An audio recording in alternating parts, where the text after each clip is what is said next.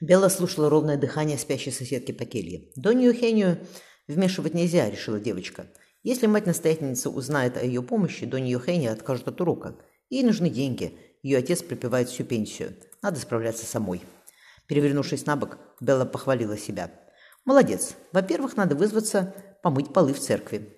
Никто этого не любит, потому что там много работы. Я возьму мешочек и вытащу из половицы гвоздь. Серебро из ящика для пожертвований я сложу в мешочек. Никто ничего не заметит. Двери Келли на ночь не закрывают, а сестра проверяет нас всего два раза. Я сделаю одеял чучело, словно я здесь лежу. Анхелика не проснется. Потом взломаю дверь сарая, приставлю лестницу к стене и все. Белла достала из-под матраса медвежий клык. «Четвертый год я тебе прячу», – девочка поцеловала вещицу. «Ну ничего, скоро надену и тогда не сниму». Прошептав обычную молитву, она забеспокоилась. «Интересно, мамочка и Масата-сан еще в Японии? Может быть, лучше поехать не к бабушке, а к ним?»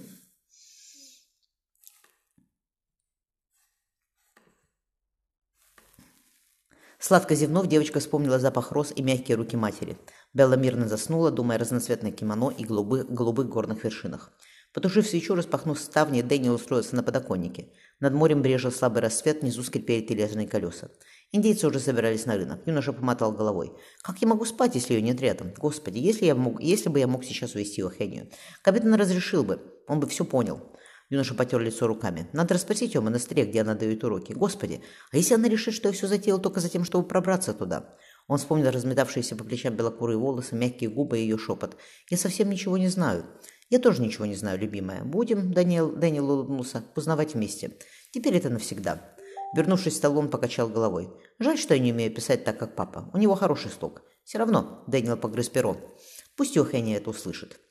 Юноша написал по памяти сонет Филиппа Сидни, который читал ему отец. «Утрачу светах жизнь моя в ночи, забудет дух питать там линии пленной, глаза с высот дарите мне лучи, а коли повелит огонь священный, заснуть всем чувством, хладу скрыть, стыть в крови, да будет гибель торжеством любви». «Да», — сказал Дэниел, — «да, именно так».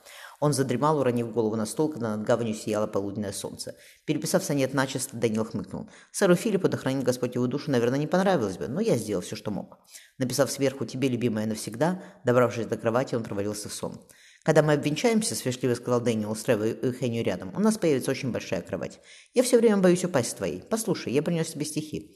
«Но это так прекрасно, Дэниел», — она приподнялась на локте. «Спасибо тебе». «Это английский поэт, сэр Филипп Сидни. Он давно умер. Я перевел на испанский его сонет. Дэниел зарылся лицом в распущенные волосы. «Сам бы я так никогда не написал. Мои родители очень любят поэзию. А что у тебя за семья?» Эухения устроилась у него под боком. «О моей семье ты все знаешь». Юноша вздохнул. «Капитан Кроу – дальний кузен моей матери. Я, правда, его никогда в жизни не видел. А меня зовут Дэниел Вулф».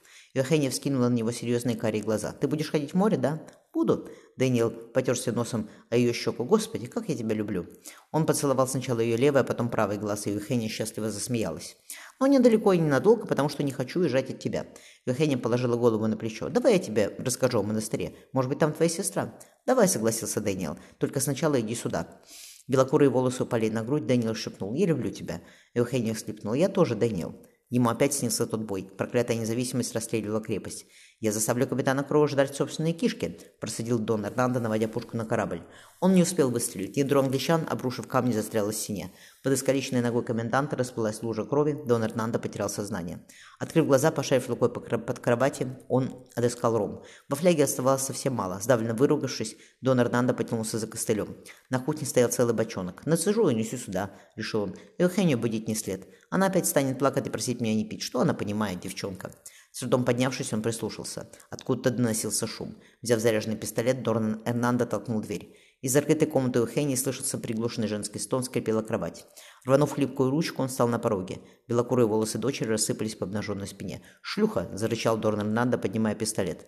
Дэнни успел рвануть и Ухенью вниз. Пуля, пролетев рядом с виском женщины, застряла в спинке кровати. «Не двигайся!» – велел Дэнни Лухенни. Найдя свой пистолет, юноша прицелился. Из темноты раздался сдавленный сон. «Папа!» Эухения, вырвавшись, бросилась к отцу. Дон Эрнандо зажимал рану на боку. Эухения прошептала «Папа!» Дон Эрнандо хлестнул ее по лицу, разбив губы. «Сдохнешь в монастыре, развратница!» Отшвырнув рыдающую девушку в угол, он опять поднял пистолет. Дэнни и ворвался к окну. «Здесь невысоко», — вспомнил юноша. «Я выпрыгну вернусь за ней». Выбираясь на улицу, он напоследок почувствовал острую боль в плече. Дон Эрнандо занес костыль над головой сжавшийся в комочек дочери. «На тебе живого места не останется!» Он ударил Ухению по спине. «Я тебе все кости переломаю!» Девушка только отчаянно рыдала, пытаясь увернуться от ударов. Проснувшись на излете ночи, Белла повесила на шею медвежий клык. Ловко смастерив из подушки одеял чучела, нащупав в кармане рясы мешочек с деньгами, девочка выскользнула в сводчатый коридор. «Жаль, что я больше не увижу Донью Хению». Белла взломала дверь сарая. Достав ножницы и лестницу, она оглянулась. Сад окутала предрассветная тьма, птицы еще спали. Белла приставила лестницу к стене. Мать-настоятельница сказала, что ее батюшке стало хуже. Она больше не будет приходить, вспомнила девочка. Скарабкавшись наверх, Белла легко приземлилась в мягкую пыль под стеной. Сбросив чепец, она побежала в сторону гавани.